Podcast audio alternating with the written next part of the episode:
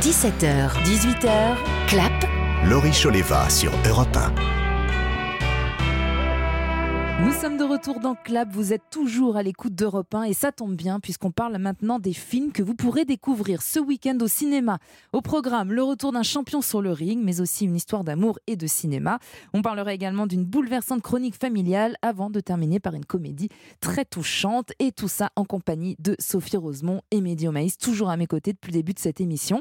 On va faire un point si vous le voulez bien sur le box-office de la semaine. Une idée un indice, les Français ont très envie de rire alibi.com de premier. Exactement, toujours euh, leader pour la troisième semaine consécutive. Philippe Lachaud et toute sa bande d'alibi.com euh, qui ont fait rire 800 000 spectateurs supplémentaires. Ça fait un cumul en trois semaines de 2 904 000 tickets vendus. Ça veut dire que. C'est dément. Ça veut dire presque un million par semaine. C'est mm. incroyable. Le, le, film euh, va sans doute euh, terminer sa carrière à peu près euh, au, presque aux 4 millions, non? Sûrement. Ils vont les atteindre.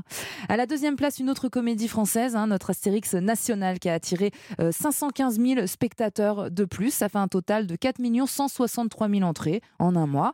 Tout va bien. Troisième position derrière nos deux super-héros, Philippe Lachaud et Guillaume Canet. À votre avis? Ant-Man. Bravo 430 et je ne lui avais donné aucune réponse à l'avance.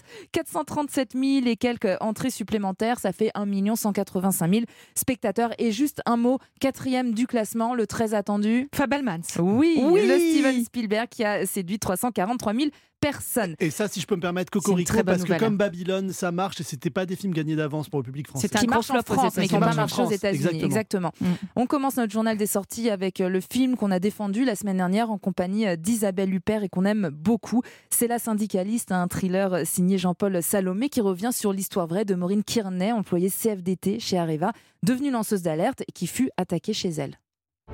Maureen Kearney s'est fait agresser chez elle. C'est quoi cette histoire? Vous avez des ennemis?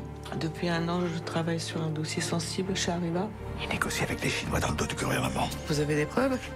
Madame Kearney, à part vos empreintes et celles de vos proches, on n'a rien trouvé. Mais j'étais violée Vous pensez qu'elle pourrait avoir tout inventé? Il est dangereux, ce type. Vous croyez que je vais me laisser intimider par une petite syndicaliste de rien du tout? Je vais vous réduire en miettes. Fait peur, Yvan Attal. Hein on va tout de suite écouter ce que vous en avez pensé. C'était un film très très fort, qui était surtout pas dans l'émotion, qui relatait les faits de manière implacable. Et une fois de plus, Isabelle Huppert, très grande. Les personnages sont, vraiment euh, magnifiquement interprétés et, ça pose une vraie question politique. Euh. C'est un film passionnant et bouleversant. Je suis à la fois énervée, triste, enfin c'est un bon film. On continue avec le troisième volet de Creed, le digne héritier de Rocky, réalisé euh, par euh, Michael B. Jordan, qui tient toujours le rôle principal. Alors dans cette suite, Adonis Creed a pris sa retraite jusqu'à ce qu'un ami d'enfance, tout juste sorti de prison, refasse surface. Euh, une seule issue pour lui, remonter sur le ring. Damian a pu être comme ton frère dans le passé. Mais il n'est plus depuis longtemps. C'est que le début de ce que je suis venu te prendre, frérot. Je suis venu te prendre tout. Et pas de Stallone. Mehdi pas de Stallone, mais son ombre est, toujours là. Bah, c'est l'héritage, hein, c'est l'héritage. Et je trouve que c'est beau que finalement, mm, en il a passé le flambeau. Exactement, il a passé le flambeau à Michael B. Jordan à tel point, Laurie, que Michael B. Jordan réalise pour la première fois euh, Creed 3. Donc c'est lui qui met en scène et il est plutôt doué. Parce que bon, même si le film est extrêmement programmatique, il n'y a aucune surprise scénaristique, le, dernier combat en termes de mise en scène est très mm. intéressant, très bien filmé. La boxe, comme on l'a rarement vu à l'écran. Donc voilà, c'est efficace, mais ça ne révolutionne pas le film de boxe, hein, clairement. Rien ne vaut un bon Rocky. On continue notre tour d'horizon. Non, mais j'aime beaucoup la saga Creed aussi. Hein. On continue notre tour d'horizon avec euh, The Sun, deuxième film déchirant de Florian Zeller, hein, après euh, The Father avec euh, Anthony Hopkins. On rappelle Anthony Hopkins qui avait reçu l'Oscar du meilleur acteur pour ce film. continue sur sa lancée à explorer les questions de famille. Là, il, est, il s'agit de Nicolas, un ado de 17 ans en dépression qui a des idées noires, qui ne va plus à l'école. Et c'est ce qui alerte sa mère, jouée par Laura Dern. J'ai l'impression d'avoir tout raté. Je n'ai pas été là pour lui. Il y avait tellement de joie dans notre famille. Tu fais toujours tes beaux sermons sur la vie et après tu nous abandonnes. J'ai le droit de refaire ma vie C'est mon petit garçon. Je peux pas le laisser tomber. Avec Hugh Jackman. Qui commence Sophie? Eh bien, je commence bien volontiers, car euh, j'ai beaucoup pleuré devant ce film. Euh, bah, non seulement en tant que parent du, du Mhm. euh, mais aussi car il y a quand même Hugh Jackman qui est très fort et surtout Laura Dern qu'on adore. Cependant, s'il y a Laura Dern et qu'il y a quand même l'écriture de Florence Zeller qui est très très forte, quand on a vu la pièce, on est un peu frustré d'une part, et ça n'a pas quand même la virtuosité assez dingue quand même de The Father, et il n'y a pas Olivia Colman de nos cœurs. Moi, j'y ai absolument pas cru, euh, Laurie. Je trouve ça euh, tellement prévisible, tellement peu de subtilité dans l'écriture. Les personnages se regardent jouer en permanence, on les voit jouer. Moi, je vois Hugh Jackman qui, qui, qui nous dit Regardez comme je suis. Je très sais jouer du dramatique. Je suis super. Et puis, Laurie, il y a un truc. euh, je veux dire, en 2023, les plans de coucher de soleil et les gens qui nagent avec le ricochet de la lumière, ce n'est plus possible pour créer de l'émotion. J'ai adoré The Father, qui était l'un de Mm. mes films préférés l'année de sa sortie, qui m'a dévissé le cœur et qui me l'a arraché. Mais Donc là, je vous marche êtes pas. client à l'univers de Florian Zeller. Mais là, je marche pas. base. Je suis désolé, je marche pas. Allez, on écoute vos réactions. J'ai beaucoup aimé, j'avais vu euh, The Phaser que j'ai pour le coup j'étais plus touchée par The Phaser. film très bien joué. Et Hugh Jackman euh, excellent. Ah, c'est- c'est excellent, les dialogues, tout y est. hein. C'est bien mené, c'est dramatique, mais c'est réel. Alors on parle maintenant d'un film qui met tout le monde d'accord. C'est le nouveau film de Sam Mendes, le réalisateur de Skyfall ou encore euh, 1917. Alors ça s'appelle Empire of Flight. Euh, on replonge au cœur des années 80 en Angleterre où le racisme est très présent.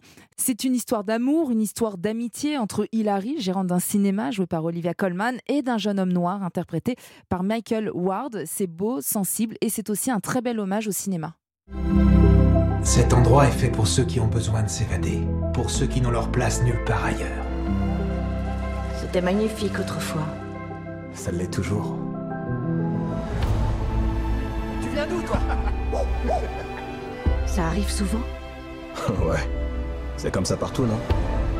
Mehdi. Alors, moi j'aime Sam Mendes. Et là, encore une fois, il prouve un- une variété de cinéma incroyable. Sam Mendes, on rappelle, c'est Skyfall, c'est 1917, c'est American Beauty. Mm. Et là, ce film euh, qu'il a écrit pour la première fois tout seul, un film sur l'amour, mais aussi l'amour de la salle de cinéma comme refuge face à la violence du monde. Et en fait, c'est à la fois la principale qualité du film, puisque en termes de photos, c'est euh, Roger Dickens qui fait la photo et qui l'avait accompagné sur Skyfall et 1917. Et la photo, elle est splendide. Euh, du coup, on a, voilà, on a envie de mettre un matelas et dormir à vie dans ce cinéma. Mais le souci, c'est qu'en fait, cette atmosphère un peu ouatée, hyper belle, devient presque un peu sclérosante et paralyse les personnages dans des espèces de figures, figures un peu lointaines, peut-être pas assez incarnées pour qu'on puisse s'y blottir euh, émotionnellement. Donc oui, ils sont superbes, Olivia Colman et Michael Ward. Oui, c'est très beau, mais moi, il me manque juste un peu d'humanité dans ces personnages, juste un peu, mais c'est très beau. Oui, Alors, moi, à l'origine, je ne suis pas du tout sensible comme Mehdi à l'univers de ce cinéaste. En revanche, contrairement à vous, moi, j'ai été vraiment portée. Et c'est pas forcément cette histoire de lettre d'amour au cinéma qui me touche plus que ça, parce qu'en plus, l'image, elle est très belle, mais elle est quand même très lisse. Et effectivement, il y a un côté, effectivement, euh, ouaté. Mais c'est plutôt ce portrait de cette Angleterre, l'Angleterre sous Thatcher, extrêmement raciste. Euh, Il y a quelque chose d'extrêmement sociétal dans ce film, au-delà de l'histoire d'amour. Ensuite, Olivia Colman, bon, euh, clairement, elle est exceptionnelle, comme toujours, hein, vous allez me dire, mais elle porte vraiment ce film très fort. Et lui, ce jeune acteur qui est vraiment une révélation. Enfin, moi, été vraiment extrêmement touchée par ça. On écoute l'avis du public. Je m'attendais pas du tout à ça, mais ça fait partie des, des films qui marquent vraiment. Merveilleux, un régal. J'adore Sam Mendes, mais bon, euh, on ne sait pas trop si c'est un hommage au cinéma à travers une personne qui est un peu fragile mentalement ou si c'est l'inverse. en fait. J'ai beaucoup apprécié, j'étais très emballé. C'est merveilleux, mais tout en douceur, sous fond de réalité d'une époque. et C'est vraiment très bien vu, alors c'est extrêmement bien joué. Et pour terminer, une jolie comédie hein, qui a eu euh, le, le prix à- au Festival du film de comédie de l'Alpe d'Huez. Les petites victoires, vous avez beaucoup aimé tous les deux Oh, c'est charmant, c'est rafraîchissant. Julia Piaton est merveilleuse, Michel Blanc aussi. Les enfants sont merveilleusement bien filmés. C'était une très belle surprise, j'en attendais pas grand-chose et j'ai vraiment beaucoup apprécié. Et puis il y a un vrai sujet derrière, la désertification des villages, comment on crée encore du vivre ensemble, est-ce qu'il n'y a plus rien autour de soi? Moi j'ai trouvé ça très touchant, Laurie. Tu sais pourquoi? Parce que ça pète pas plus haut que son cul. J'en peux plus des films qui se prennent trop au sérieux. Celui-là, il est vraiment très chaleureux, euh, très émouvant. C'est pas le film du siècle, mais c'est très agréable à regarder. Mais qu'est-ce que vous faites là? Je vais apprendre. Pourquoi tu sais pas lire? C'est jamais rentré dans ma tête et puis euh, après j'ai oublié. A, U? Non. AU, ça fait O. Bah non, ça fait AU. Ah non, ça fait O. Et PH, ça fait F. Non, tu déconnes. Voilà donc les petites victoires de Mélanie Offray, Julia, Julia Piaton qui joue Alice, mère et institutrice d'un village de Bretagne où elle rend service à tout le monde. On va écouter vos réactions. J'ai beaucoup aimé parce que c'est frais, c'est tendre, c'est plein d'espoir. Il y a des acteurs formidables, les enfants sont géniaux. Ça donne plein d'espoir hein, de voir un film comme ça. C'est un film euh, sensible, touchant, euh, qui rappelle euh, les petits problèmes de la vie et l'importance de, des élus locaux. voilà. Et c'est déjà la fin de ce clap. Merci à tous les deux. Alors aujourd'hui, euh, je le rappelle, je recevais euh, François Ozon pour nous parler de sa nouvelle comédie Mon crime. Tout de suite, je vous laisse en compagnie de Pierre de Villeneuve pour Europe 1 soir. En attendant, comme toujours, je vous encourage à aller au cinéma. Il y en a pour tous les goûts. À la semaine prochaine et très bon week-end à vous à l'écoute d'Europe 1. Europe 1, 17h, 18h, clap.